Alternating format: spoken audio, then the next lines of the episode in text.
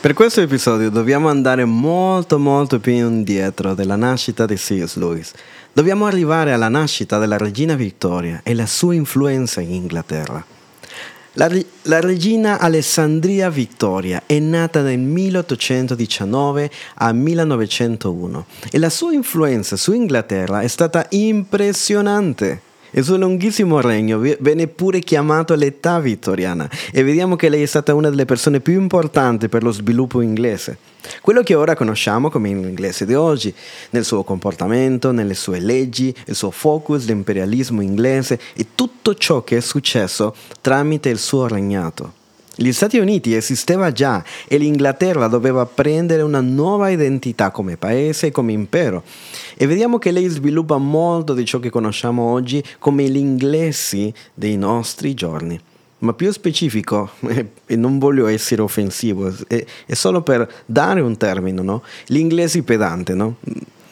Eh, vedi, lei regna in un tempo in cui incomincia un successo nell'economia inglese. La nazione passò da essere di gente che cercava di vivere il giorno dopo giorno, diciamo, diciamolo così, perché lavoravano nei campi, perché um, passavano quel tempo um, lavorando molte ore sotto il sole, eh, però proprio in quel periodo si scopre la locomotiva e, e, cose come il vapore incominciano a svilupparsi le fabbriche e ciò che ora incom- conosciamo come la rivoluzione industriale. Ecco.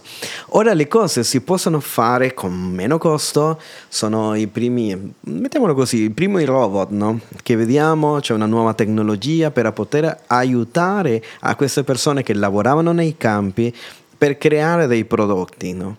diversi prodotti e molto più prodotti.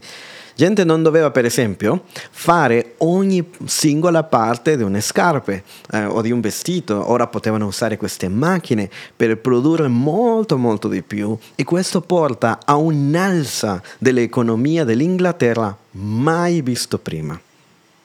Nei nostri giorni stiamo vivendo un'altra rivoluzione, quella tecnologica con i computer. Eh, cioè, tu mi stai ascoltando da un smartphone o di un computer o di una smart TV, non lo so. Cioè, abbiamo pure orologi intelligenti, no? E, e secondo me questa avrà ancora più impatto di quello che ha avuto la rivoluzione industriale.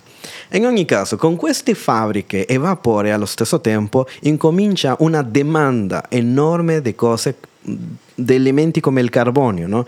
Quindi dobbiamo incominciare allora con le miniere di carbonio perché questo li avrebbe portato ad avere tanto ma tanto soldi e tanto soldi si traduce anche che questo eh, avrebbe portato a molta educazione hm? quindi i padri ora potevano mandare i suoi figli alla scuola a che imparassero storia inglese, matematica, o, o, come frutto di questo nasce una nuova generazione molto più educata, molto più studiata, che leggeva di più, che sapeva come attuare, come agire e come essere. Yeah.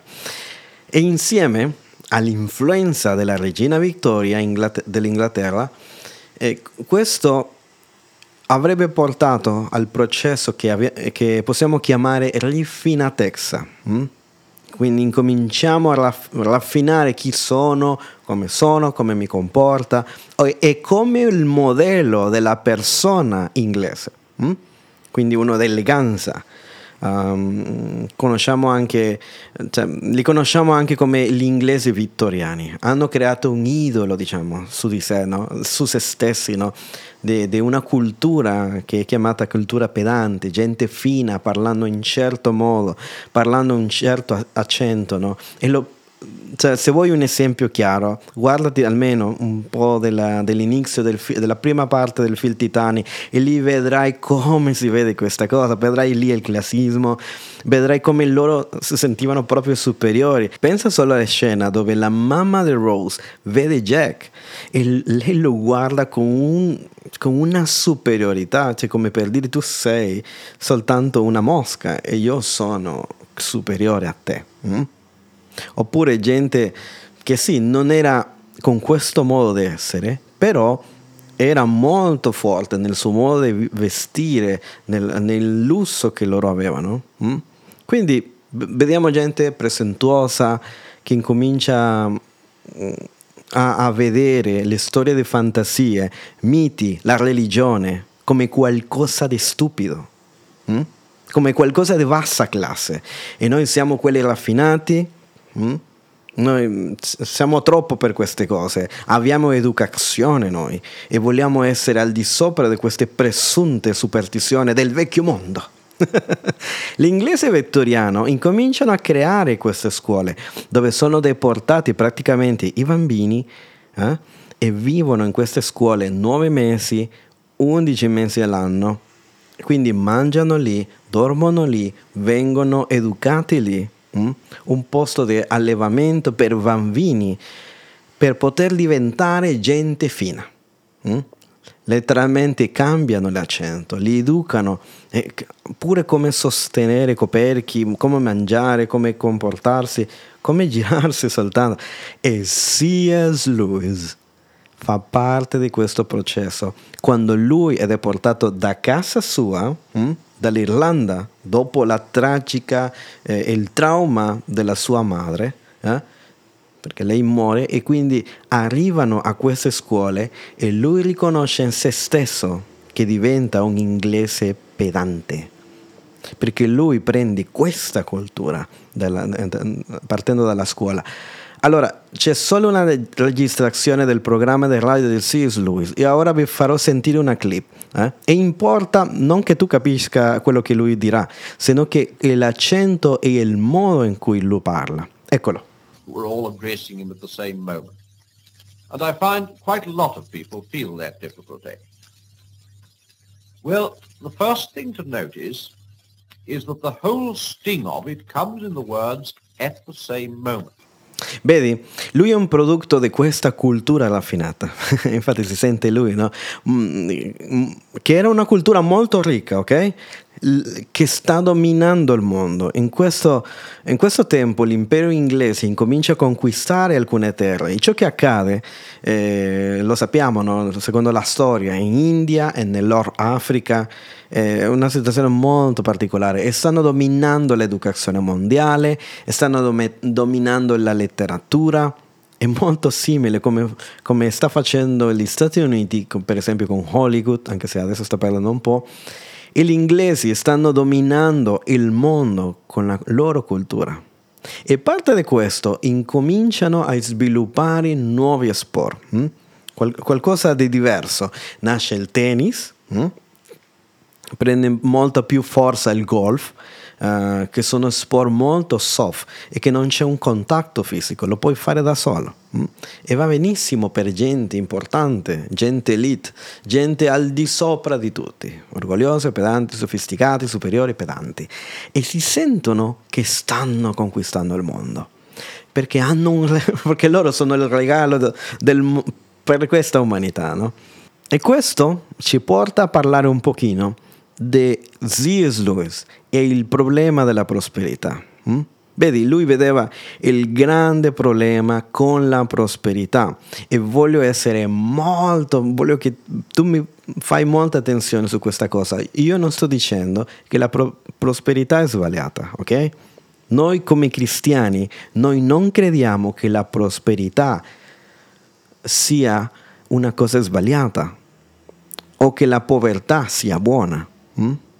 Noi crediamo che la, che la Bibbia parla di prosperità. C'è un concetto di prosperità, di vita abbondante, eh? dove, dove, non c'è la sofferenza della povertà. E se, e se tu vuoi capire quanto può colpire la povertà a una famiglia. Cioè, ti basta vedere per esempio uno degli episodi che abbiamo fatto con Lina e lei racconta la sua storia di quanto ha consumato la sua famiglia e la sua stessa vita la povertà. Quindi non è una cosa buona, soprattutto quando arriva a un livello intollerabile per una persona. E quindi C.S. Lewis critica quello che critica è i frutti della prosperità, cioè come otteniamo questa prosperità, come ci arriviamo lì, i mezzi per arrivare, no? Quindi critica molto la loro cultura, mm, la sua cultura, e perché l'ha fatto? Perché incomincia a vedere questi frutti cattivi, inizia a vedere che con questa prosperità, mm, è vero, per alcuni è una prosperità, per altri eh, diventa povertà, per altri diventa una, un sistema crudele. Hm? E questo è ciò che esattamente accade in Inghilterra.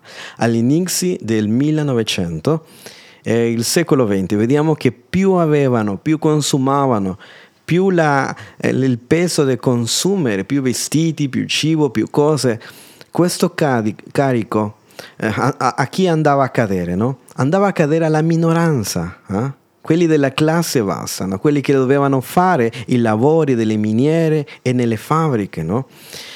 E quindi i due grandi problemi che porta questo sistema economico prospero è che porta con sé schiavitù, anche se non era proprio schiavitù, però somigliava molto, ehm, diventa un sistema oppressore della serie se tu entravi nelle miniere, cioè tu non avevi più un futuro, tu morivi così.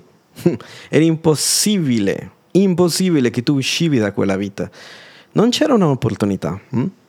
E tra l'altro vediamo il perché, ma, ma l'altro problema enorme è che cade eh, questa stagione vittoriana con lo sfruttamento dei bambini. Quindi i più giovani erano i migliori per lavorare, no? Eh, e secondo la storia vediamo bambini di 8 anni a lavorare nelle fabbriche, nelle miniere. Fabbriche tra, che tra l'altro erano piene, piene, di fumo, togliendo la vita a molti di loro per le, per le malattie polmonari. Bambini guadagnando così poco denaro e facendo lavori forzati, lavori di 16 ore al giorno cioè una roba spaventosa. E vediamo che si inizia a creare una cultura di, ok, lavora o muori, no? una mentalità delle miniere, diciamo, dove tu o lavori o muori. Tu ti, tu ti guadagni ciò che ti servirà per vivere oggi. Eh? E se tu non continui, tu non mangerai domani. Ora con la scienza conosciamo tutte le implicazioni nella salute in tutti questi bambini, no? Che schifoso, no? Quindi C.S. Lewis pensa che il problema della prosperità è che se, se diventa un idolo, hm? se diventa qualcosa che vogliamo sempre di più, come se fosse lussuria, no? però non sessuale, se no che vogliamo di più, di più, di più, di più.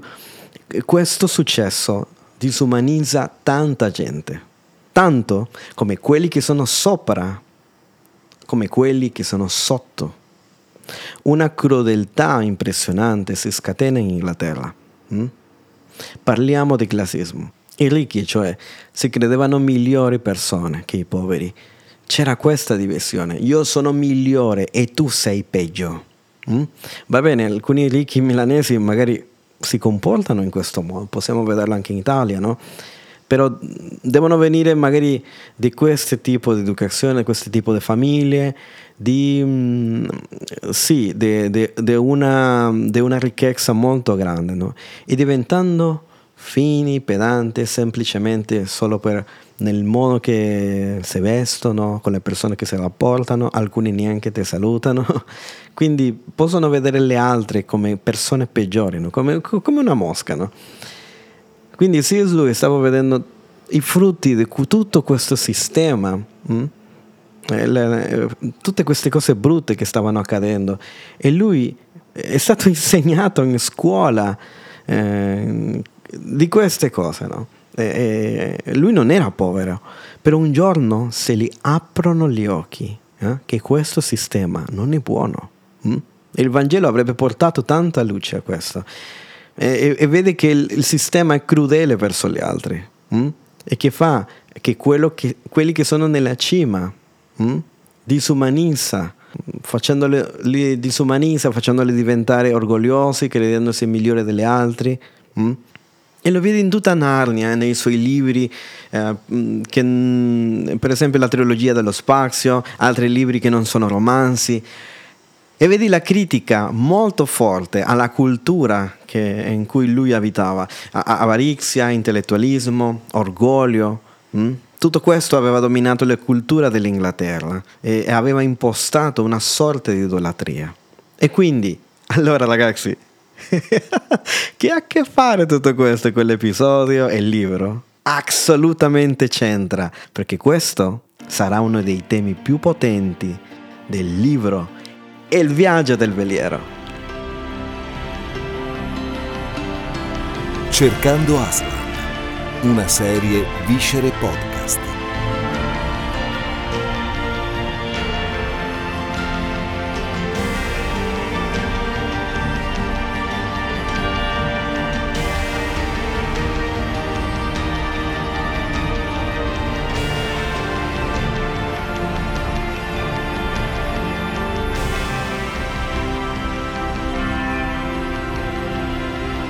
Viaggio del veliero.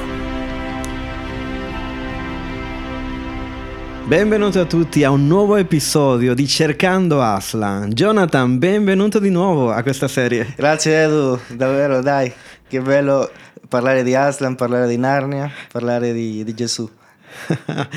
sì, wow, eh, davvero ho, ho, ricevuto davvero dei feedback, feedback belli di, per quanto riguarda la nostra puntata insieme.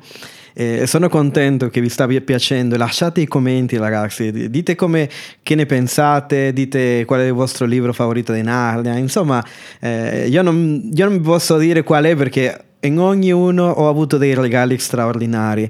E questo libro è uno dei libri più forti di Narnia, però c'è un motivo e il perché. Perché C.S. Lewis, eh, un po' tornando anche, uh, tipo come, come, dicono nelle serie, nelle puntate precedenti, sì, sì. abbiamo visto che eh, le croniche di Narnia sono una saga, sono sette libri, però hanno, eh, C.S. Lewis ha incominciato a scrivere tre, che sarebbe Il leone, la strega e l'armadio, Il principe Caspian, e avrebbe finito con questo libro, Il viaggio del veliero, mm?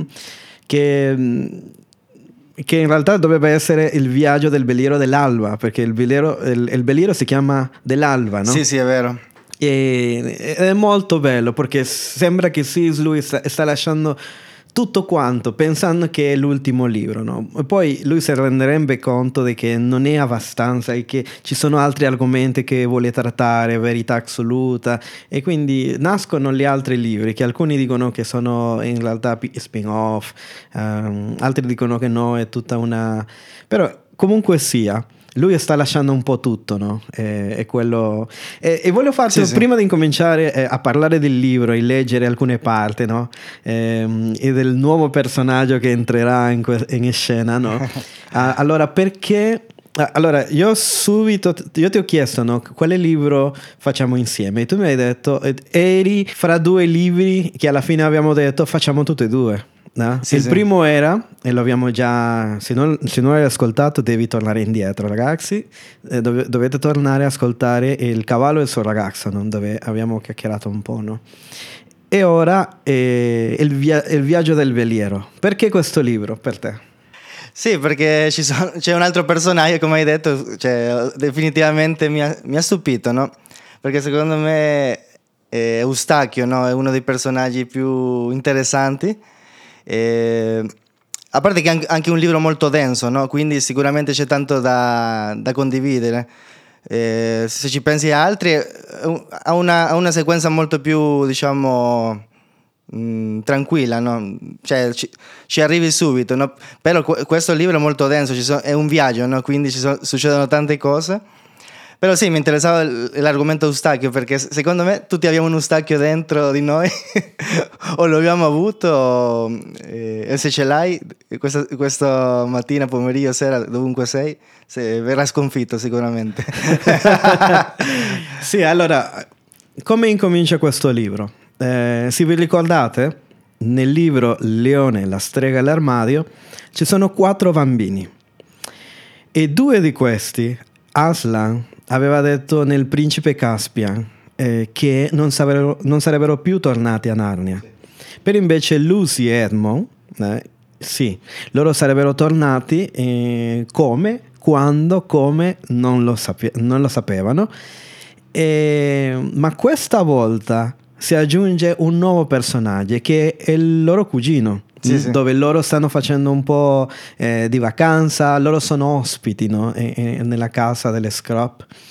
Eh, però è molto interessante e qua si collega alla introduzione che vi ho fatto perché questo ragazzo è proprio l'esempio di un bambino, di un personaggio basato su quella cultura vittoriana. Ok? E quindi voglio invitare a Jonathan a leggere, che secondo me questa è una delle parti che io, io, solo qua mi sono fermato un bel po' a ridere. Io credo che è una delle migliori parti di tutto il libro. Della letteratura in generale. Della letteratura in generale. Io credo che oh, amare, amerete veramente questo personaggio per questo, no? E, ehm, e, quindi la, la, storia incomincia così. Uh, loro sono a casa delle scrap e, e, il libro, Il viaggiero dell'alba, lo dice così. C'era un ragazzo che si chiamava Eustachio, Clarence Scrap, e se lo meritava. Proverò a ridere. I suoi genitori lo chiamavano Eustachio Clarence, i, i professori solo Scrap. Non so come lo chiamassero gli amici visto che Eustachio Clarence non ne aveva. Quindi vediamo questo ragazzo. Iniziamo cioè, male. Cioè, prima frase si chiamava Eustachio. Ragazzi, se, stava, se stavate cercando un nome per i vostri figli, se sei singolo, se, stai, non sai come chiamare il tuo figlio, Eustachio, Clarence Scrap. Ma, ma, in italiano è più cattivo perché Justice non è così male, no? Però in italiano Eustachio, cioè... Sì, perché in, la traduzione... Uh, una, una, cosa da segnare, nella, nel film, sì, sì. Eh, in, in, alcune versioni del libro, si, si chiama Eustace. Quindi, sì, sì, uh, ci stava ancora. Quindi in, in, italiano hanno fatto proprio la, la, la traduzione, no? Sono andati pesante proprio. E quindi ehm, in spagnolo dice e quasi se meritava quel nome, qua no. Qua dice e se non meritava. meritava. Potete immaginare quanto ama questo personaggio, no? C.S. Lewis, no? Eh, che secondo me è lui. Però continuiamo. Quando si rivolgeva ai genitori non li chiamava papà e mamma, come qualsiasi altro figlio, ma Harold e Alberta. Erano entrambi persone di mondo e alla moda. Non fumavano, non bevevano, erano vegetariane.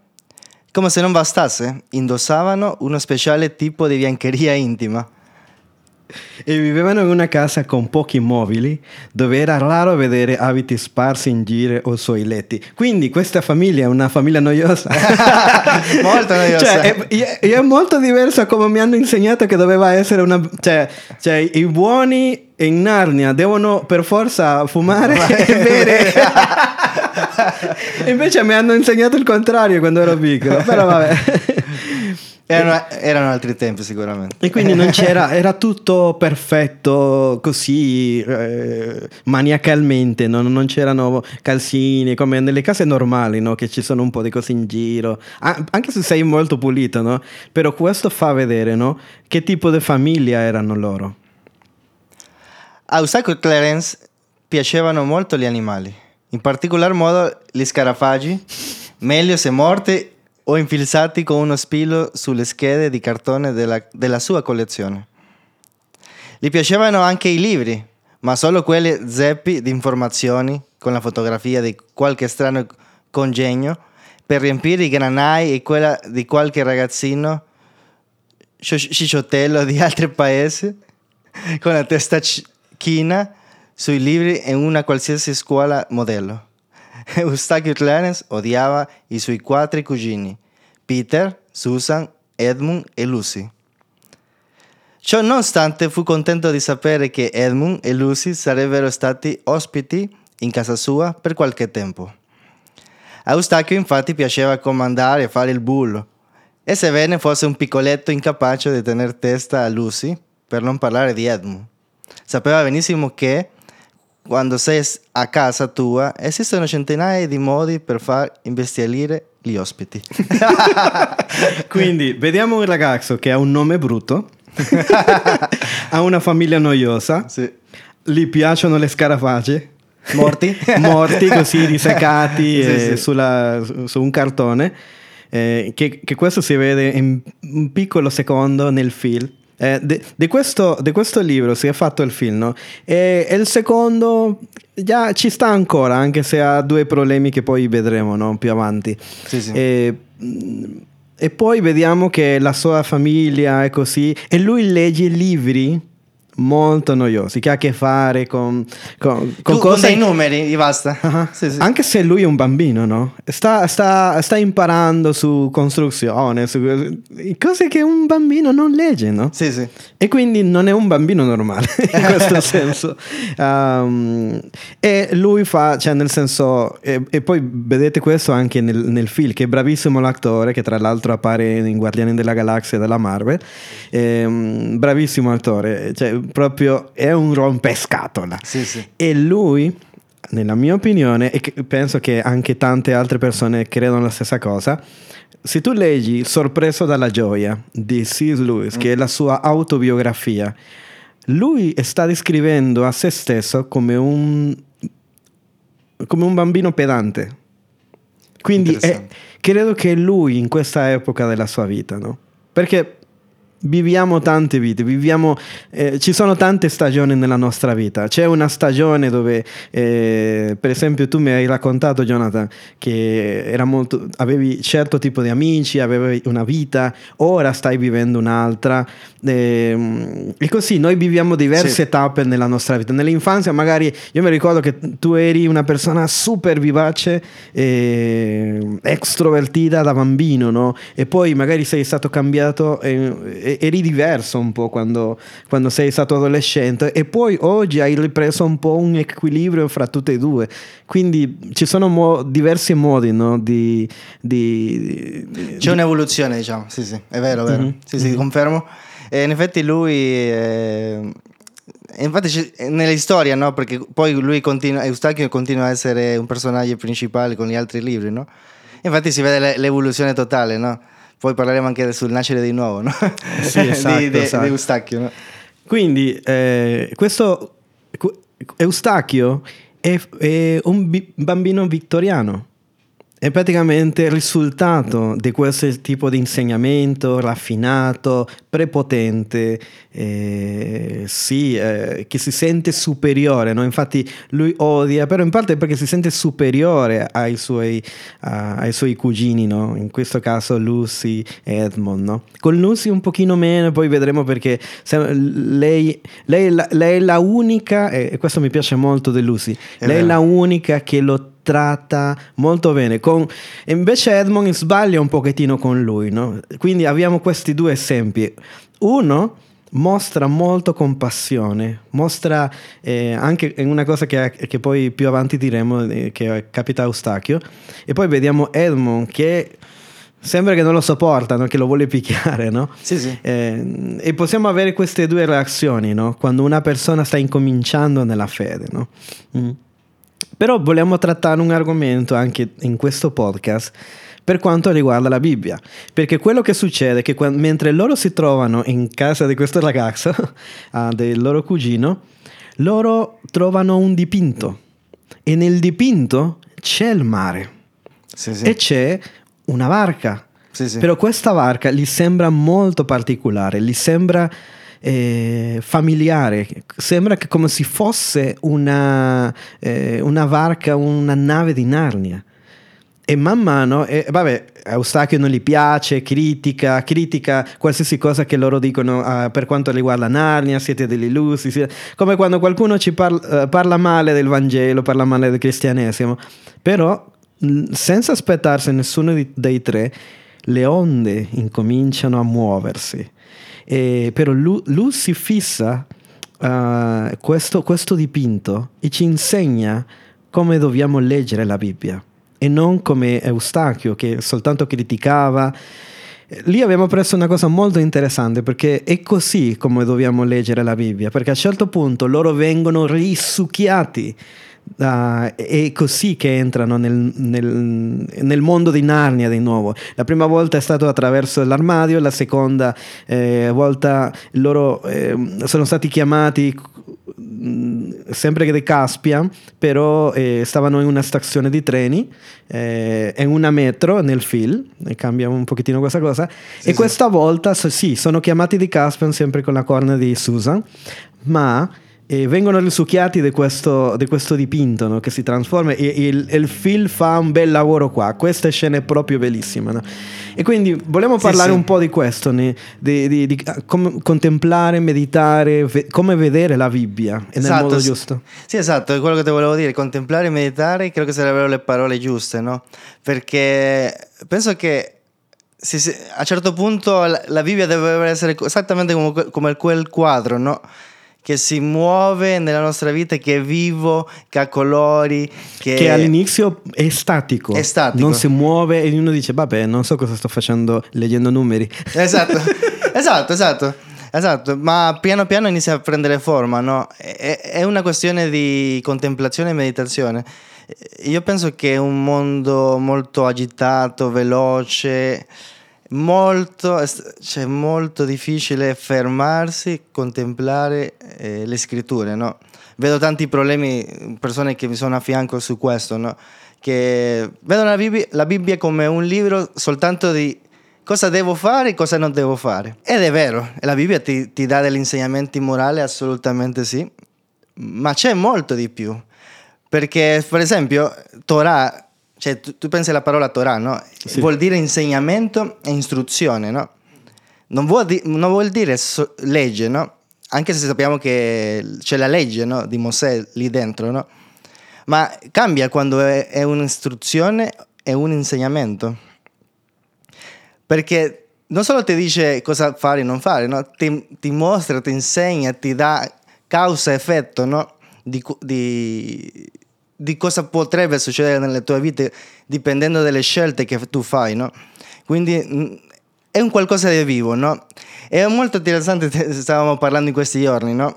su che gran parte della Bibbia, eh, più o meno facendo i numeri, sa- sarebbero tipo eh, 502 capitoli che, parla, che è una è narrazione, no? Sì, E c- 387 circa capitoli che parlano di che sono poesia, no? Quindi la Bibbia non è soltanto un codice, come dire, devi fare questo o non devi fare questo. è, non è un codice penale, no? È molto di più, molto di più, è un qualcosa in movimento, un qualcosa che ti istru- istruisce, no? ti insegna, ti, ti fa riflettere, ti, po- ti- ti invita alla meditazione, ti invita a... ti legge, legge te stesso, no? Quando tu eh, stai leggendo la Bibbia dovrebbe scattare qualcosa.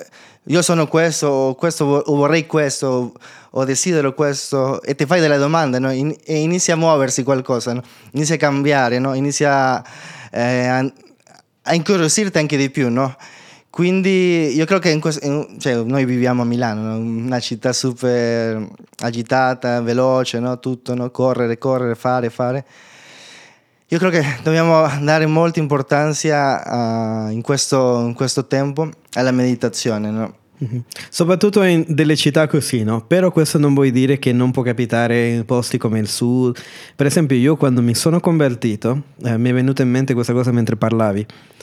Mi ricordo che ero nel mio tempo con Dio, da solo a casa, non c'era nessuno, pregavo in ginocchio la maggior parte del tempo, eh, ora non ce la faccio più, però c'è stato un tempo che solo pregavo in ginocchio i primi anni.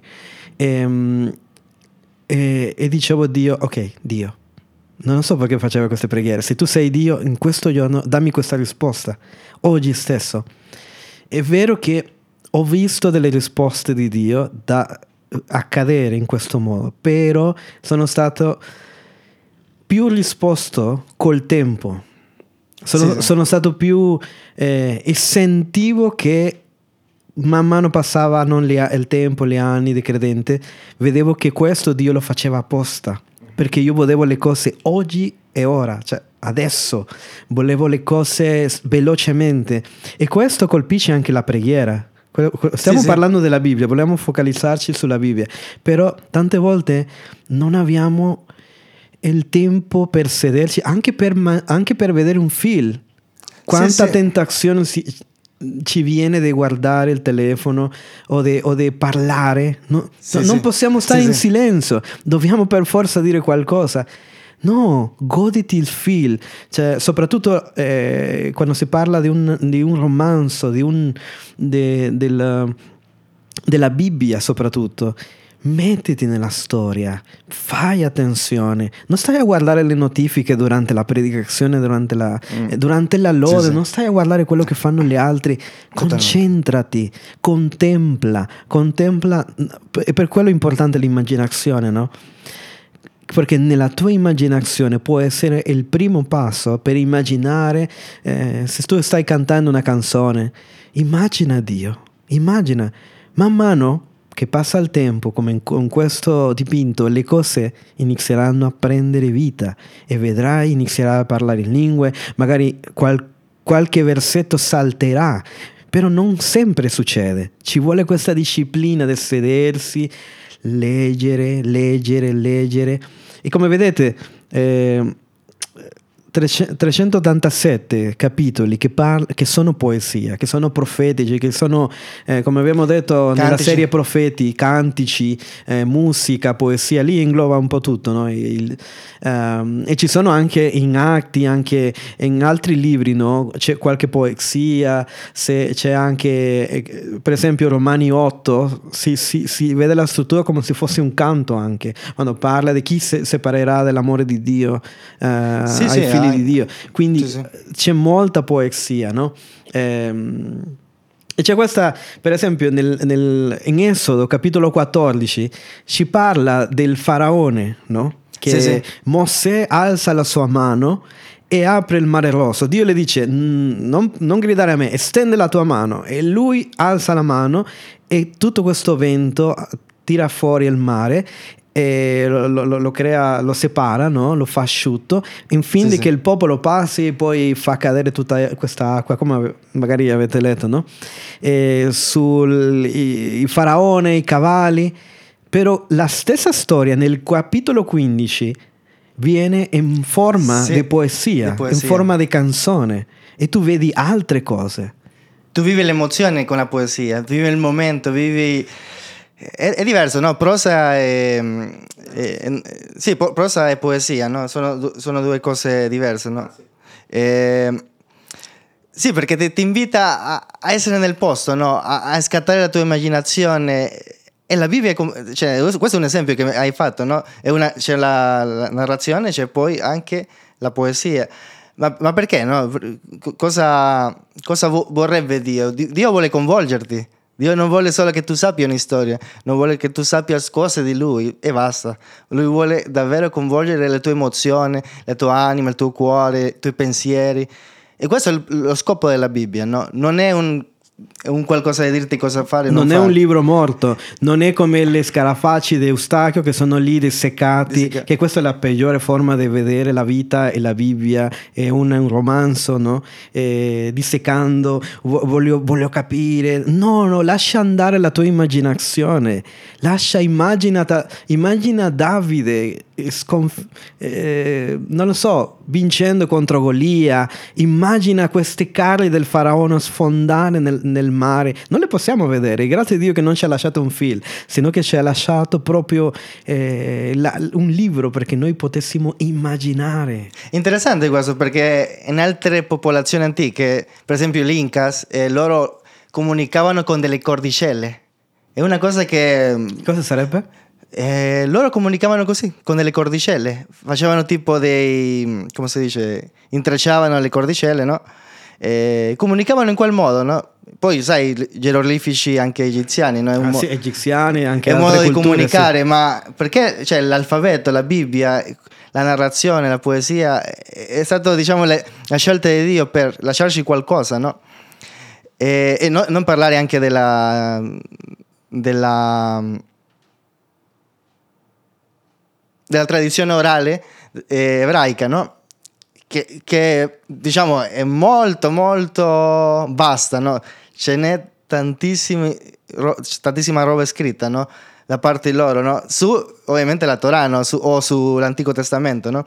Infatti, eh, l'altro giorno stavo leggendo un libro che- di Manuel Velokowski, che è un, stato amico di Albert Einstein, no?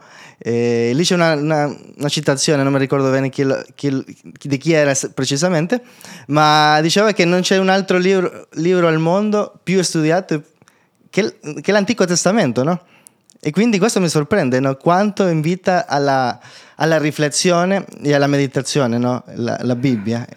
Sì. Wow, wow. Eh sì ragazzi, e quindi andando avanti col libro, eh, in questo modo loro vengono risucchiati di questo, eh, di questo dipinto eh, e trovano a Caspia. E la storia è questa, come mai sono eh, arrivati lì e, e, cosa dovranno fare e di cosa si tratterà il libro.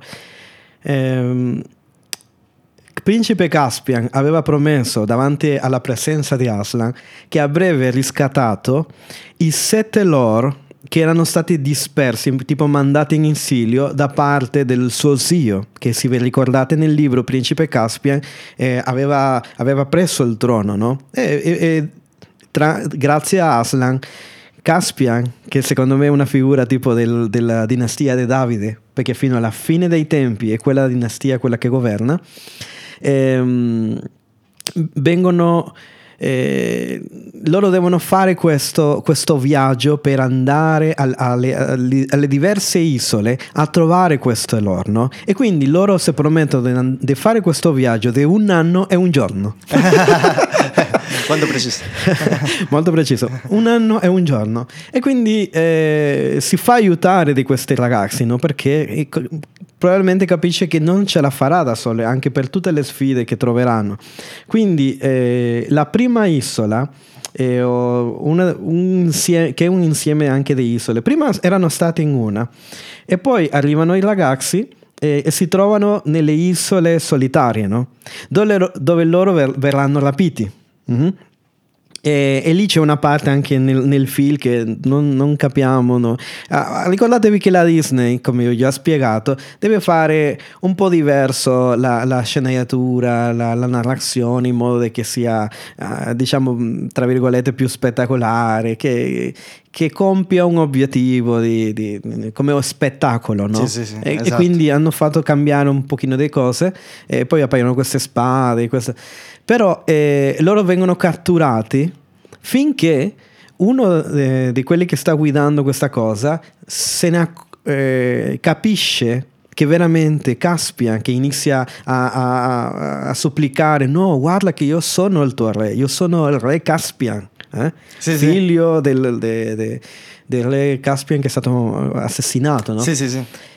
E questo uomo si sveglia e le rivela che lui è uno dei loro, no? Mm? Però in questa isola eh, loro trovano schiavitù ed è lì che vediamo C.S. Lewis di nuovo no? eh, combattendo questa idea. No? Per quello vi dicevo che eh, lui avrebbe toccato anche questo argomento in questo libro. No? Eh, il viaggio del veliero, eh, c'è questa, questa, conversazione che fa Caspian con una delle persone parlando di schiavitù. Potete vederlo. Si, mi aiuti Johnny? Ma perché avete bisogno di schiavi? Li sportiamo, maestà. La maggior parte li vendiamo a Calorme ma abbiamo anche altri mercati. Siamo un grande nodo commerciale, noi. In altre parole, non c'è affatto bisogno, mi pare, che gli schiavi servano solo a riempire le vostre tasche e quegli individui come Puck. E in secondo luogo, continua Caspia, voglio sapere perché avete permesso nei nostri domini il commercio di schiavi, che io ritengo abominevole e innaturale e contro ogni, us- ogni usanza del regno. Necessario, inevitabile, rispose Sua Sufficienza. Credetemi, è parte essenziale dello sviluppo economico delle isole. La nostra prosperità dipende da quel commercio. Yeah. Vedete lì C.S. Lewis combattendo il problema della prosperità. Mm? Non perché la prosperità sia il problema, sino i frutti di una prosperità eh, a qualsiasi costo. Sì, sì. Mm-hmm. Cioè la prosperità no, non deve appartenerti, tu devi appartenere alla prosperità, no? Cioè non, non, non deve essere un qualcosa che, che, sia il tuo idolo il tuo, il tuo obiettivo principale nella vita, no? Il tuo, il tuo tutto, no? Il riflesso di questo si vede in come tratti il prossimo e i profeti, no? per quello vediamo anche C.S. Lewis un po' profetico, no? che criticando, facendo come i profeti dell'Antico Testamento, questa cosa non va bene, questa cosa non va bene, ingiustizia, opprimere al povero, opprimere eh, ai bambini, no? farli lavorare. E quindi Caspian dice abominevole questa cosa, perché sì, sì. Non, non, non, puoi adorare Dio, non puoi eh, pensare a te stesso. Eh, facendo soffrire gli altri perché come abbiamo detto vuoi sapere come amare Dio vedi come tratti il tuo prossimo. Sì, Vuoi sì. misurare il tuo amore verso Dio, vedi come tratti il tuo prossimo. Sì, non per forza devi avere cioè, milioni di euro per, per, vivere così, no? Forse ti basterebbe poco anche. Anche potresti essere, diciamo, medio, medio povero, no? Ed essere così, no? Trattare le persone come, come oggetto, no? Non come mm, essere amati da Dio o, o persone che valgono per, per, quello che sono, non per quello che hanno, no? E come ripeto e continuerò a ripetere, non stiamo dicendo che prosperità è sbagliata. Conos- certo. Conosciamo, ho un amico che si chiama Giovanni, lui è un imprenditore, eh, ha degli appartamenti proprio davanti al Duomo. Eh, abbiamo delle persone, il pastore Roslen conosce tanti, tanti imprenditori nel mondo, sì, persone sì. che sono credenti, alcuni sono pastori, altri no, altri sono solo imprenditori. E e sono persone col cuore buono, sono persone generose, sono quelli che finanziano il regno di Dio, perché abbiamo bisogno che il regno di Dio sia fi- eh, finanziato. Quindi lui dice non avete bisogno, perché già prospera Narnia, e quindi Caspian sta mettendo in ordine ogni cosa. No? E quindi eh, andando avanti col libro, loro arrivano a un'altra isola. e qua in questa isola, che si chiama l'isola del drago, sì, sì. però loro non sanno che lì c'è un drago infatti e non sanno che, che è così. E, um, arrivano eh, e loro si devono ogni volta che loro eh, arrivano a una isola devono vedere vedere se ci sono provvigioni. Eh, qual... Stanno cercando i, i lore, no? Mm-hmm. Sì, sì. Stanno cercando anche i lore, non, sa- non, sanno mai dove li troveranno, come le troveranno, se le troveranno. E, mm-hmm. e quindi lì arrivano a un punto dove Eustachio inizia a dire no, io non voglio mettermi al lavoro, no? perché c'è da lavorare, no? lui, perché lui in tutto il viaggio si è lamentato, però si è lamentato della Madonna, di tutto.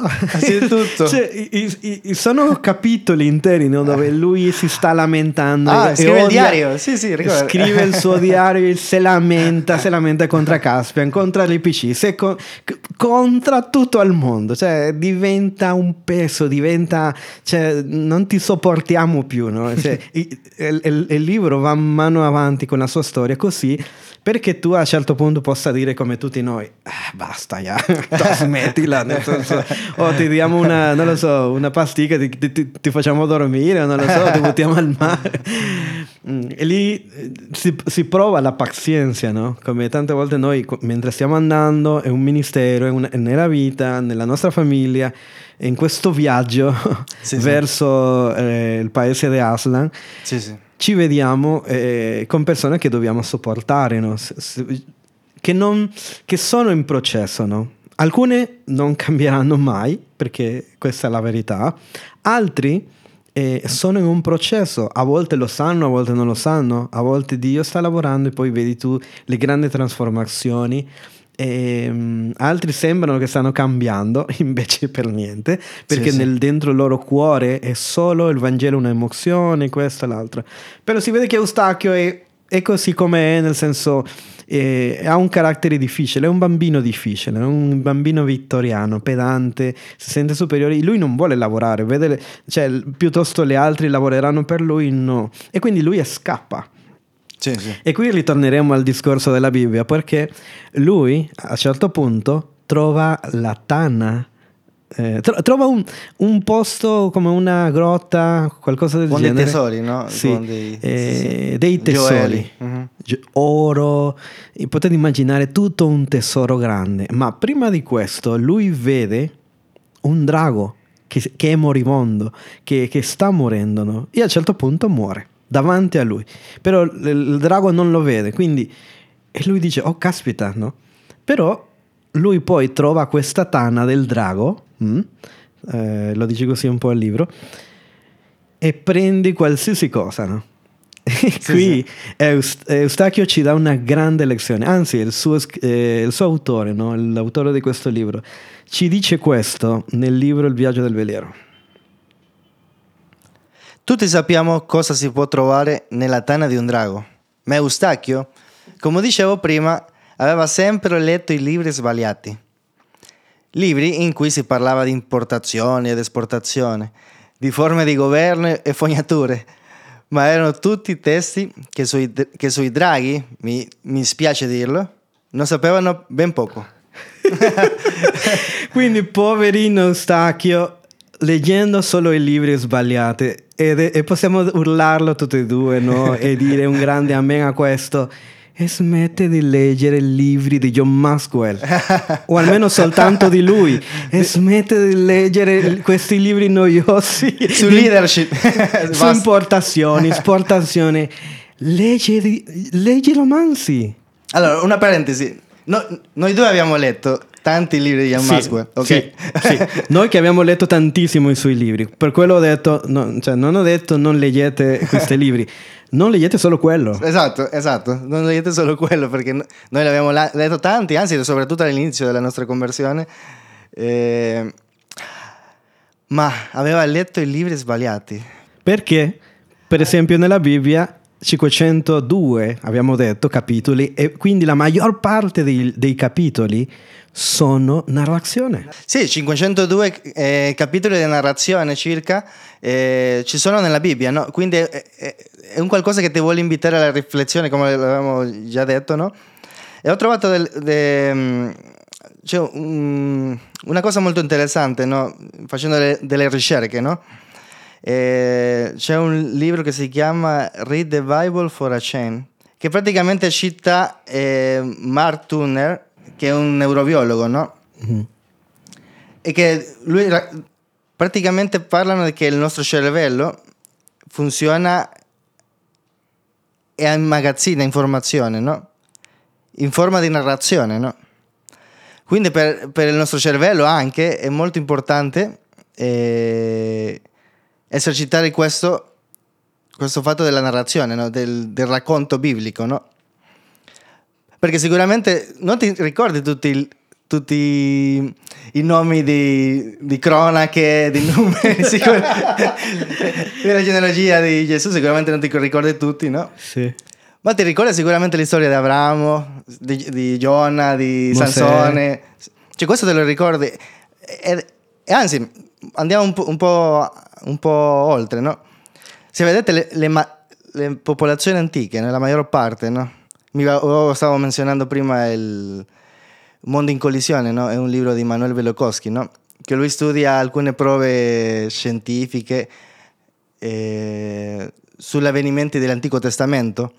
Ma la cosa, la cosa particolare che lui fa, che lui, prima cosa lo con cui lo dimostra, è con mitologia antica, di tutte le popolazioni antiche che ti puoi immaginare che io ho scoperto, c'è un mondo lì, perché ci sono tanti che neanche conoscevo, no? Dobbiamo fare un episodio solo di quello. Esatto, quindi è, questo, no? questo che- stavo dicendo, no? i libri sbagliati, no? cioè il fatto che, che non le serviva per niente questo, no? per la vita, per la praticità della vita, no?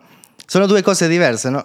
quindi eh, sicuramente in questo momento le serviva sapere di Draghi, no? Più storie di draghi. più storia di Draghi, aver scattato in lui qualcosa dell'immaginazione. E ovviamente facendo questa, questa serie di, di Narnia, no? Poi potreste dire che, che ogni, che ogni, cioè ogni libro tratta diverse tes- tesine no? o, o verità no? teologiche, no? Ovviamente non è punto A, punto B, ma ti racconta una storia e ti, ti dà questa, questo causa-effetto, cosa succe- succederebbe, no? come, come noi possiamo vivere, no? Di- a dipen- dipendendo dalle scelte che noi facciamo. No? Quindi anche, anche Lusi no? Eh, parlava su questo, è un, è un suo libro che si chiama Uno esperimento di critica letteraria. E lui parla anche di questo. Le persone che sono stati lettori per tutta la vita poche volte si accorgono pienamente delle grandi estensioni del proprio essere a motivo di quegli autori. Ce ne accorgiamo più facilmente quando parliamo con dei bambini che non hanno vissuto tanto e non hanno letto tanto. Sono pieni di bontà, ma vivono un, un piccolo mondo. Quanto è triste l'adulto che si conforma a vivere in quel mondo. Virtualmente è una prigione. I miei occhi non sono sufficienti per, per me. Devo vedere attraverso gli occhi degli altri. La realtà, visto anche attraverso gli altri, non è abbastanza, ma devo vedere anche quello che gli altri hanno inventato. Mi dispiace che gli animali non possano scrivere libri. Con grande piacere imparerei con quale parvenza si presentano le cose a un topo. Yeah. E Cioè- questo ci ricorda che abbiamo- stiamo lasciando un po' un personaggio, però adesso lo riprendiamo, no? Adesso lo riprendiamo assolutamente. Ripici. L'IPC, L'IPC, ragazzi, sì, sì. grande l'IPC veramente. Però è così. E quindi, ah, povero Stacchio, che aveva letto solo libri di John Maxwell. e che poi quando ti tocca parlare con un ragazzo che ha problemi di identità o che ha bisogno di, un, di cura d'anima, non gli puoi regalare un libro di John Maxwell. esatto. Io benedico John Maxwell, sto parlando per, per far capire un genere di letteratura.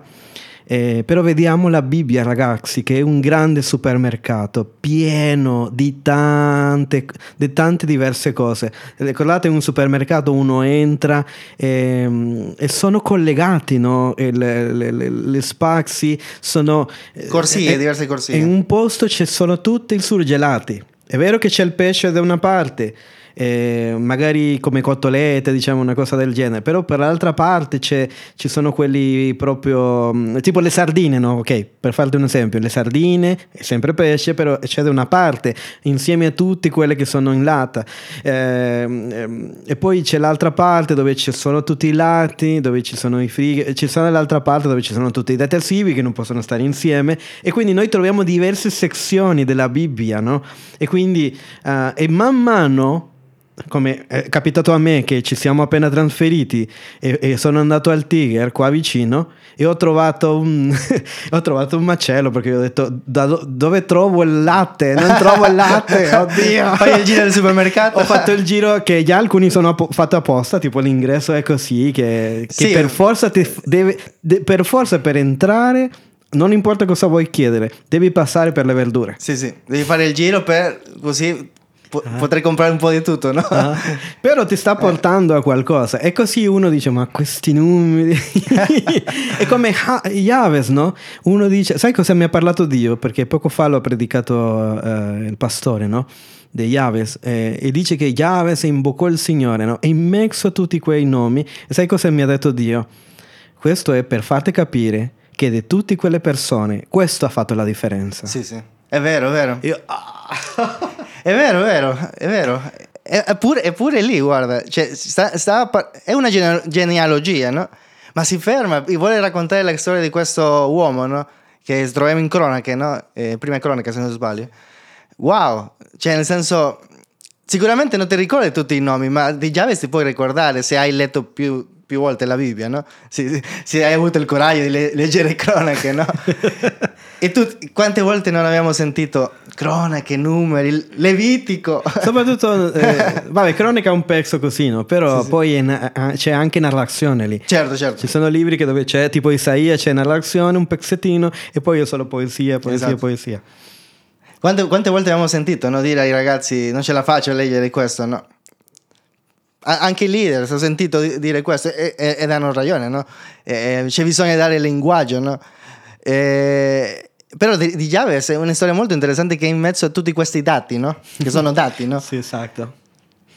Wow, wow, bello. Ragazzi, sì, dovete fare una pausa. Questo è un momento per fare una pausa, per poi continuare con l'altra parte dell'episodio. Ok, a differenza del film, Eustachio nel, nel film eh, diventa un drago che... Perché è quello che accade, no? Diventa un drago.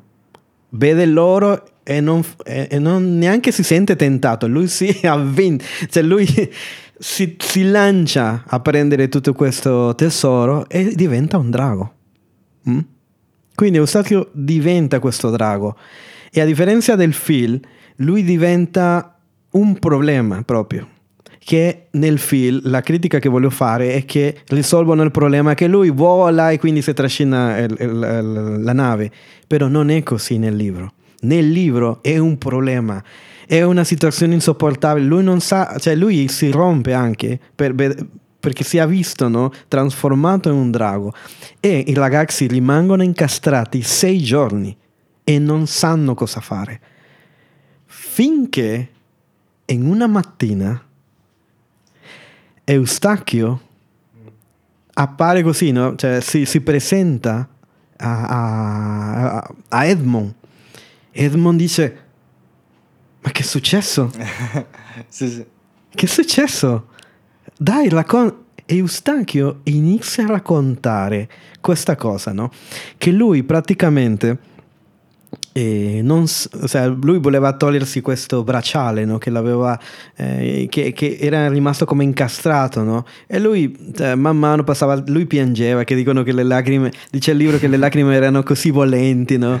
Eh, Acqua volente, no? E lui si, eh, si rompe perché caspita, dice dobbiamo aiutarlo, dobbiamo fare qualcosa, però non sanno cosa fare. E quindi Eustachio inizia a raccontare che non sa lui se è un sogno, una visione, sì, veramente o ha visto questa cosa soltanto. Lui vede un grande leone. Yeah. Yeah. sì. E questo leone lo- non, non sa lui se lo ha chiamato o se gli ha detto soltanto col gesto seguimi. Seguimi. Eustachio, anche se, se era un drago, dice il libro, era terrorizzato di questo, perché cioè, è un, che non dovrebbe essere così, no? perché un drago non può temere a un leone, no? tra virgolette più grande, no? però lui era intimidito di questo leone, però lui lo segue e lo porta dove c'è un... Uno stagno. Sì, di, di Sì, sì. acqua. Sì, sì. E quindi eh, lo porta e questo accade. Vorrei che tu lo raccontassi questa cosa perché è fortissimo e mi ha ministrato totalmente a me quello che è successo lì. Sì, mi, mi- mi ha fatto riflettere molto eh, perché nessuno può aiutare Eustachio a quel punto, no? E lui se ne accorge che anche lui è un fastidio no? per gli altri. E quindi è una frustrazione, no? Forse alcuni di noi abbiamo provato questo, no? Io credo che tanti... mi- Cioè, mi- ho ritrovato molto sul... È molto estrapolabile al mentorato, alla chiesa, eh, perché ci sono cose che sol- è solo tra Dio e, le- e la persona, no? Dove nessuno può intervenire, nessuno può aiutare. Ovviamente non, non- non è la maggior parte delle cose, ma alcune cose davvero delicate, molto profonde, li può cambiare solo Dio, no? Infatti Aslan li separa del gruppo, lo- le dice vieni, sì, sì, vieni", esatto. e lo porta da parte. Sì, anche, anche se Lucy e Edmund cioè, hanno cercato Caspian, no? E avevano, avevano delle buone intenzioni, no? Ma solo Aslan, solo Aslan, solo Gesù può fare questa opera, no? È importante che la persona sia consapevole, no? E sia resa, no? Perché a questo punto, come succede nella storia, no? Praticamente lui cerca di togliere, perché Aslan lo invita a togliersi la pelle, no? Sì, e dice così eh, il libro, Eustachio aveva sempre più chiaro che se dal primo giorno che era salito a bordo è stata una seccatura per tutti, adesso lo era ancora di più. Quel pensiero gli rodeva il cervello come, un braccia- come il bracciale gli rodeva eh, le carni, no?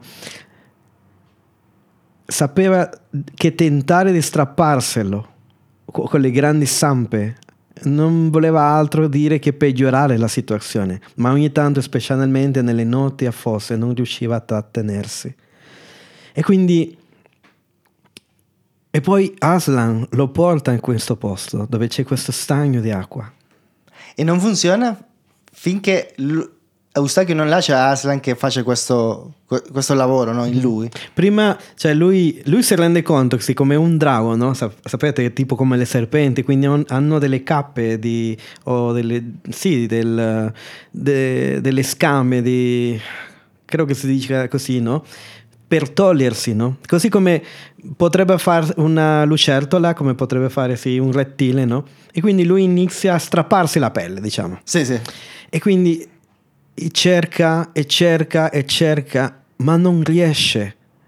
Cioè, Aslan prima fa che lui tenti di farlo, no? le, le, le, fa vedere come, come deve risolvere il problema. E lui tenta di farlo, ma non riesce da solo come dice il nostro pastore, pastore Punto, no? quando parla di santità e cambiamento, no? preparati al disagio. Yeah. preparati al disagio, perché è vero, ci sarà disagio, no? il cambiamento porta disagio. Tu sai, mi alleno in palestra da, da anni, no? E, quando vuoi vincere te stesso con i pesi, no? È un esempio, no? Sicuramente devi essere stanco, devi, devi farti male a un certo punto, questa, questo stress, questa pressione, no? Ma è diverso quando Gesù lo fa, perché quando Gesù lo fa, lo fa una volta e per sempre. E questo, yeah. e questo è quello che, che, cambia, no? Perché poi ri, ri, comincia a ricrescere, no? E questa pelle, no? Ma quando Aslan interviene, no? Come, come c'è scritto no? nel, nel, libro, mi, mi specchio nell'acqua e capisco che anche stavolta non è servito a niente a quel punto il leone dice, ma non saprei se a parole, lascia che sia io a spogliarti. Yeah.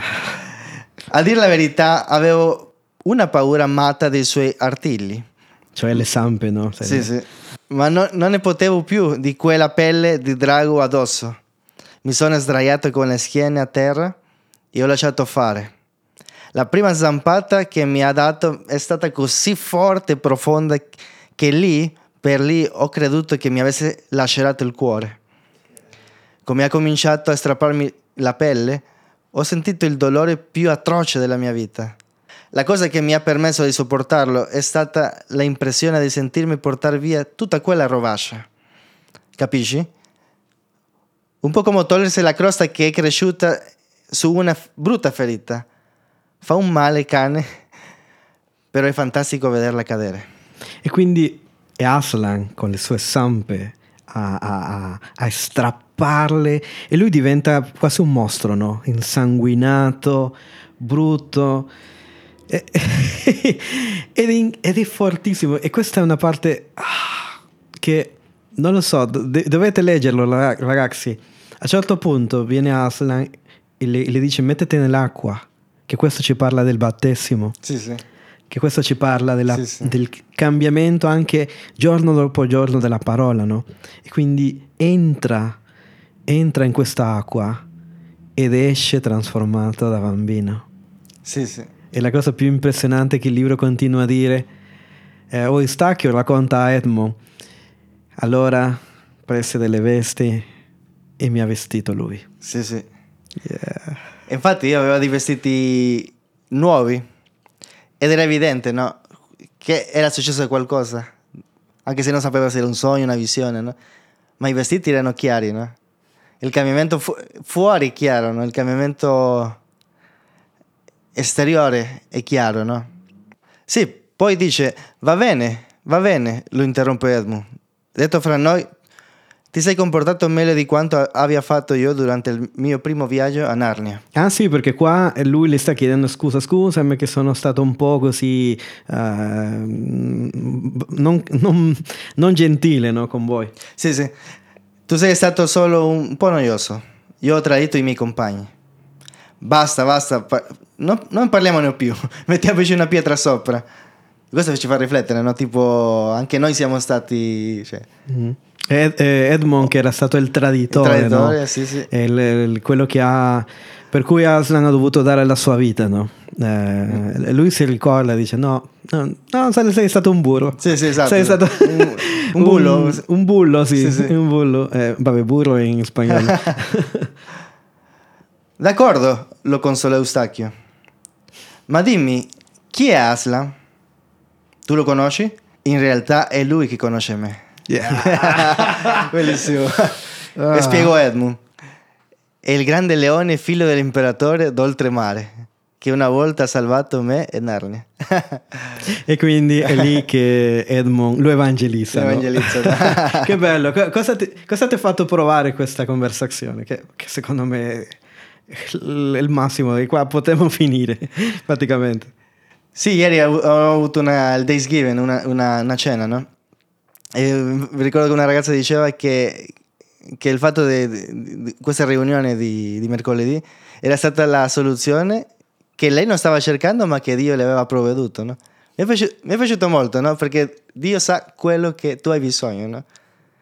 Sa molto meglio di noi, forse anche meglio di, di altre persone. Lui sa il meglio per te, no?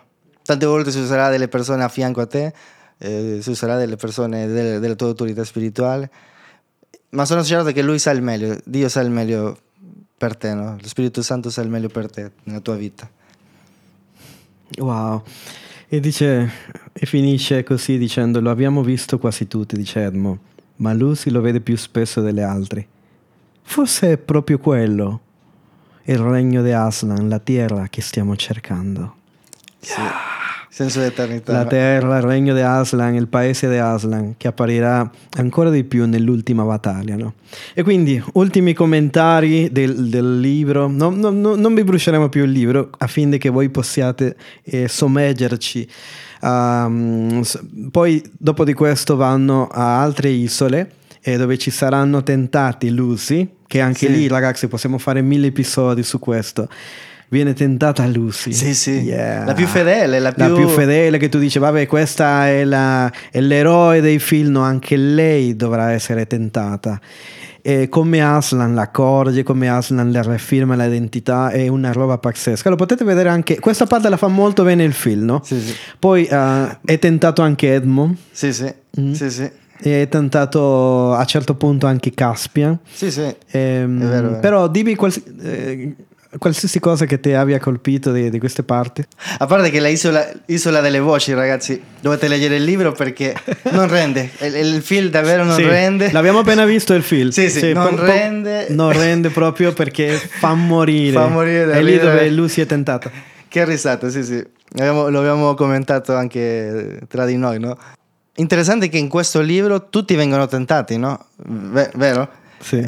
Ehm, Si quindi, quindi è una cosa che, che è sicura, no? troveremo delle tentazioni no? in, questo, in questo viaggio, no? perché eh, eh, questo è un viaggio dove ci sono diverse stagioni, diverse fermate, no? dove ogni fermata è diversa, no? succedono delle sfide diverse. No? Così è la vita del cristiano, no? così è la vita del, del credente. È un viaggio dove ti troverai diverse tentazioni nella vita, definitivamente. Eh, Anche andando in missioni, no? Poi vediamo che questi lore, alcuni li trovano morti. Per esempio, quel drago che stava morendo nell'isola Drago era uno dei lore, quindi è morto. Quindi eh, poi vediamo uno che è sotto l'acqua, che poi quella acqua è maledetta perché si chiama l'isola delle acque morte, dove è tentato Edmond. E lì praticamente è una tentazione dove quasi muoiono perché potevano diventare oro. Cioè, lì parliamo ancora di prosperità, lì parliamo ancora di, di, sai, questa ambizione, la, l'avidità eh? Sì. si ripete nel libro. Ma una cosa, non non so se hai visto che in tutte le tentazioni è Aslan a, fer- a fermarli, no? Sì. O a salvarli, anzi, per, per essere più preciso, no? Interviene così come un po' come nel cavallo del suo ragazzo, no? Eh, un po' veloce, così eh, Qui è chiaro. con flash. Ma qui è chiaro, no? In- Nell'altro no. non- però in, que- in questo, Sì, in questo più libro è chiaro, no? Qui è più chiaro, sì. Sì, tu- in tutte le tentazioni, eh, infatti, interviene Aslan. Yeah. Poi andando più avanti, eh, loro trovano l'isola delle tenebre. E lì non vi voglio spogliare questo, andiamo avanti alla se- alla- all'altra. Lì trovano uno dei loro, Lord Rob, che, che fa impressione. Questa parte fa paura, raga. Cioè, è qui che io dico, non so se devo leggere questa cosa ai bambini, perché, perché fa paura proprio, Sì, sì. sia nel film che fa veramente impressione, e sia nel libro. È vero. E poi vanno a una che ho chiamato io, io l'ho chiamato così, l'isola della stella, perché lì trovano, in- in- nelle diverse isole trovano delle stelle che sono praticamente persone, no? Sì, sì. Ah, Persone tipo stelle in pensioni, e lì trovano eh, la, la figlia eh, di cui si innamorerà Caspian, di, ehm, di, di- di una di queste stelle, no? E, e- e accade una cosa molto interessante, non so se lo vuoi dire tu o lo dico io. Dillo tu, della, della tavola? Sì. o vuoi dire No, qualcos'altro? dillo tu e poi forse ti commento. Quindi loro arrivano a questa isola eh, che chiamo delle stelle e praticamente loro eh, si trovano una grande tavola. Bello. E in questa tavola eh, non, sanno cosa, non sanno cosa pensare no? di tutte le tentazioni, prove, cose, come quando noi arriviamo a un certo punto nella vita, no? abbiamo pure paura, non lo so se fare questo passo, se è Dio, non è Dio, se, se- magari Eh, sì, sbaglierò, sì. se non sbaglierò. E quindi la tua esperienza ti condiziona, è come quando Lucy vede Aslan, il principe Caspian, non sa se è un leone vero, di Sì, quelli sì. che ti mangiano, come l'orso. Sì, sì. Però lei si butta, no? Eh, rischiano. E Sì. quindi loro non rischiano in questo caso. Non rischiano e vedono questa tavola piena di cibo e non mangiano. Però la cosa curiosa è che ci sono tre persone. Che poi questa, questa figlia della stella, che è una stella anche, eh, spiegherà che questa tavola la tavola di Aslan. E che, quest- e che qua eh, un vedono un coltello no? che lui si riconosce come quel coltello con cui è stato eh, colpito Aslan quando è morto nella Leone la strega all'armadio da, da parte della strega. E però vedono questi tre loro che sono addormentati Sì, sì, sì, è vero, è vero. Sì, un paradosso, no? Perché nelle tentazioni si buttano, si stanno per buttare, anzi, Sì, no? sì. In questo caso che dovrebbero buttarsi, hanno paura, no? Un grande paradosso. sì veramente Ma eh, mi piace come descrivere questa tavola che c'è cibo sempre che si rinnova. Mhm. ogni, ogni- ogni mattina, se non sbaglio, no? Si Sì. rinnova. Sì, sì. Si rinnova, no? Ogni volta che si mangia, come... co- co- come Come quella frase che dice famosa il pane quotidiano. Il pane quotidiano. esatto, esatto. Quindi, wow, un'immagine spettacolare, davvero. Di- della Bibbia, possiamo dire, cibo Sì, spirituale. E la cosa interessante è che mi ha parlato molto Dio, e come vi dico, è- è- c'è tanto da parlare di questo libro, è che questi tre loro, perché erano lì? La, la stella spiegherà che perché hanno incominciato a litigare e non c'è posto per queste cose nella tavola di Aslan. Per questo loro sono entrati in un sogno profondo. Eh? Sì, sì, sì. Sa- sapete quando noi parliamo di risveglio, no? Una persona che non è risvegliata è in questa condizione tante volte, litigando gli uni fra le altre, perché ragazzi, iniziare a litigare, no che Israele, no che Hamas, no che Vax, che non Vax, che, cioè, che questo, che Trump, che Biden, che... Ragazzi, cosa è successo a questi loro? Si sono addormentati. E al posto di mangiare, godersi tutto, tutto il cibo, al posto di, di- che poi un cibo, come tu dici, no, si rinnova ogni giorno, no? quindi potrebbero essere lì all'infinito, no? Invece loro stavano per litigare, uno stava per prendere un'arma e lì entrano in un profondo sogno, che poi si spezerà quando, quando qualcuno andrà alla terra di Aslan, no? Alla- al paese di Aslan. Però vediamo, cioè è molto interessante questa cosa, no? Come una persona può dormire spiritualmente per essere in quella condizione, no? Che no, che quella chiesa ha fatto quello, no, che quel pastore, no, che, che, Sì, sì. il- che il rapimento esiste, che non esiste, che questo, che l'altro, che... Che stanchezza. Che stanchezza è, è inutile alla fine. Sì, com- come, come c'è scritto nella Bibbia, no? Cioè, n- non ti mischiare in queste conversazioni inutili, no? Cioè, è, è- è una perdita di tempo. Ma mentre noi po- potremmo fare un- molto di più, investire eh, nel cibarsi della cosa giusta, no? Che è la parola di Dio. Comunione. In comunione, l'unità. frutto dello spirito, no? Perché Sì. questa è l'immagine, no? la comunione, eh, penso quando ci riuniamo, no? Mm. non ci riuniamo per discutere opinioni, eh, per dire la mia, per dire no, io vengo qua per dire quello che penso. Mangia. Mangia. Mangia, Mangia. veglia, anche un, un simbolo perché loro aspettano, no? Durante la notte fanno tipo una veglia, no? Aspettando che qualcosa succeda perché non sanno come aiutare questi loro. Una risposta, no? O, o ancora una volta questa cosa di aspettare, aspettare, aspettare. Perché se loro andavano via, non capivano che era... Magari non avrebbero capito come aiutare questi loro. Per allora la stella che li, li insegnano quello che loro dov- devono fare, no? quindi porta rivelazione, aspettare una risposta, essere paziente, essere lì, magari non sai cosa fare, magari stai sbagliando, però piuttosto rimane. Sì, sì, rimane, rimane, Eh. sì. rimane a, ma- a mangiare, no? Eh. Esatto, rimani a mangiare, no? Che, che che sarà Dio, lo Spirito Santo a guidarti la verità, no? Stavo pensando che il RPC è il contrario opposto, no? Qua vo- vorrei anche... Dobbiamo parlare di RPC, no? Sì, dai. Perché si- si- è lui che va, perché l'unico modo di, di togliere questo incantesimo, no? È che lui vada e oltrepassi quel, il la fine del mondo, no? Sì. E quindi RPC è, perso- è un personaggio no? da Cas- dal principe Caspian, dal libro Principe Caspian, no? coraggioso, ubbidiente, audace, no? sa quello che vuole. Lui desidera il regno di Aslan, no? desidera, è, è il, suo, il suo obiettivo nella vita, no? il suo proposito è arrivare lì, no? N- non importa le difficoltà, non importa le circostanze, non importa qualunque cosa deve affrontare, no? Lui è il primo disponibile a fare, no? A combattere, no? A credere, no? Per arrivare al regno di Aslan, no? E mi piace la- il fatto della profezia, della profezia, no? Perché lui lo fa in base a una parola profetica, no? A una profezia, che, no? che nel libro è un canto, però, un canto, però no? è- il, il simbolismo è quello, no? Sì, sì, che pure nel, perché nel film pure si mette a cantare nella, nel- Sì, sì. nella barca, no? Però nel libro lui racconta proprio che è una canzone che l'hanno eh, cantato quando era piccolino, no? Piccolino, esatto. E quindi lui serva questa parola per tutto- tutta la sua vita, no?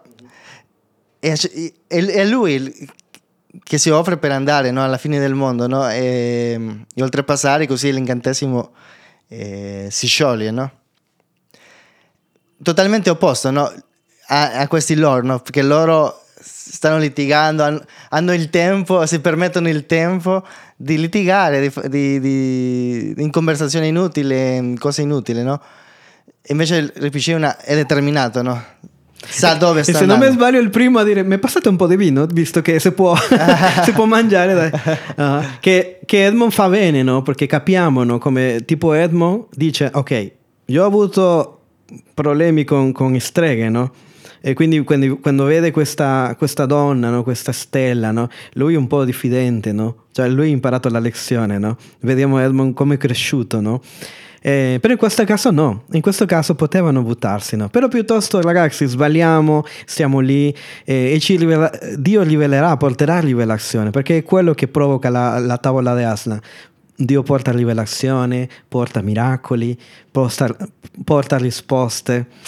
E alla fine sì, il PC... Allora, in, in questo libro che come vi dico è un libro che parla di un viaggio da punto A a punto B, è un viaggio ehm, così di quel tipo di genere di, storia, de- come i pirati dei Caraibi, eh, una cosa così, no? De- delle barche che trovano mostri, tutto questo, però in tutto questo il libro è diviso in due grandi parti, la prima si infoca, è focalizzata su Stacchio e la seconda in Ripici. Nella- nel- anche se Edmond, Lucy, tutti hanno il- i suoi momenti, possiamo parlare di ognuno di loro, però è, è molto bello no? la figura dell'IPC, che ogni tanto non è perfetto, no? Perché Certo. ogni tanto eh, Caspian le dice, vabbè, perché ti ho portato maledetto all'IPC?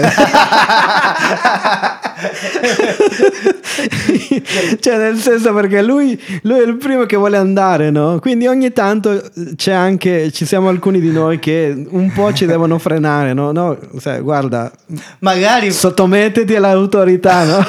magari trovassimo più persone di, ferma- di fermare per combattere, no? Sì. Di- per il regno, no? che lamentosi, che... Sì, sì, eh, piuttosto che lamentosi. E che poi tutti siamo stati un po' tutti questi personaggi. Assolutamente. Non è che uno può dire, ah sì, io so- sono sempre lucido. No, no, no, no, no, no, no, no. Qualche volta sei stato Eustachio, siamo stati... Eh, abbiamo avuto di essere sdragonati.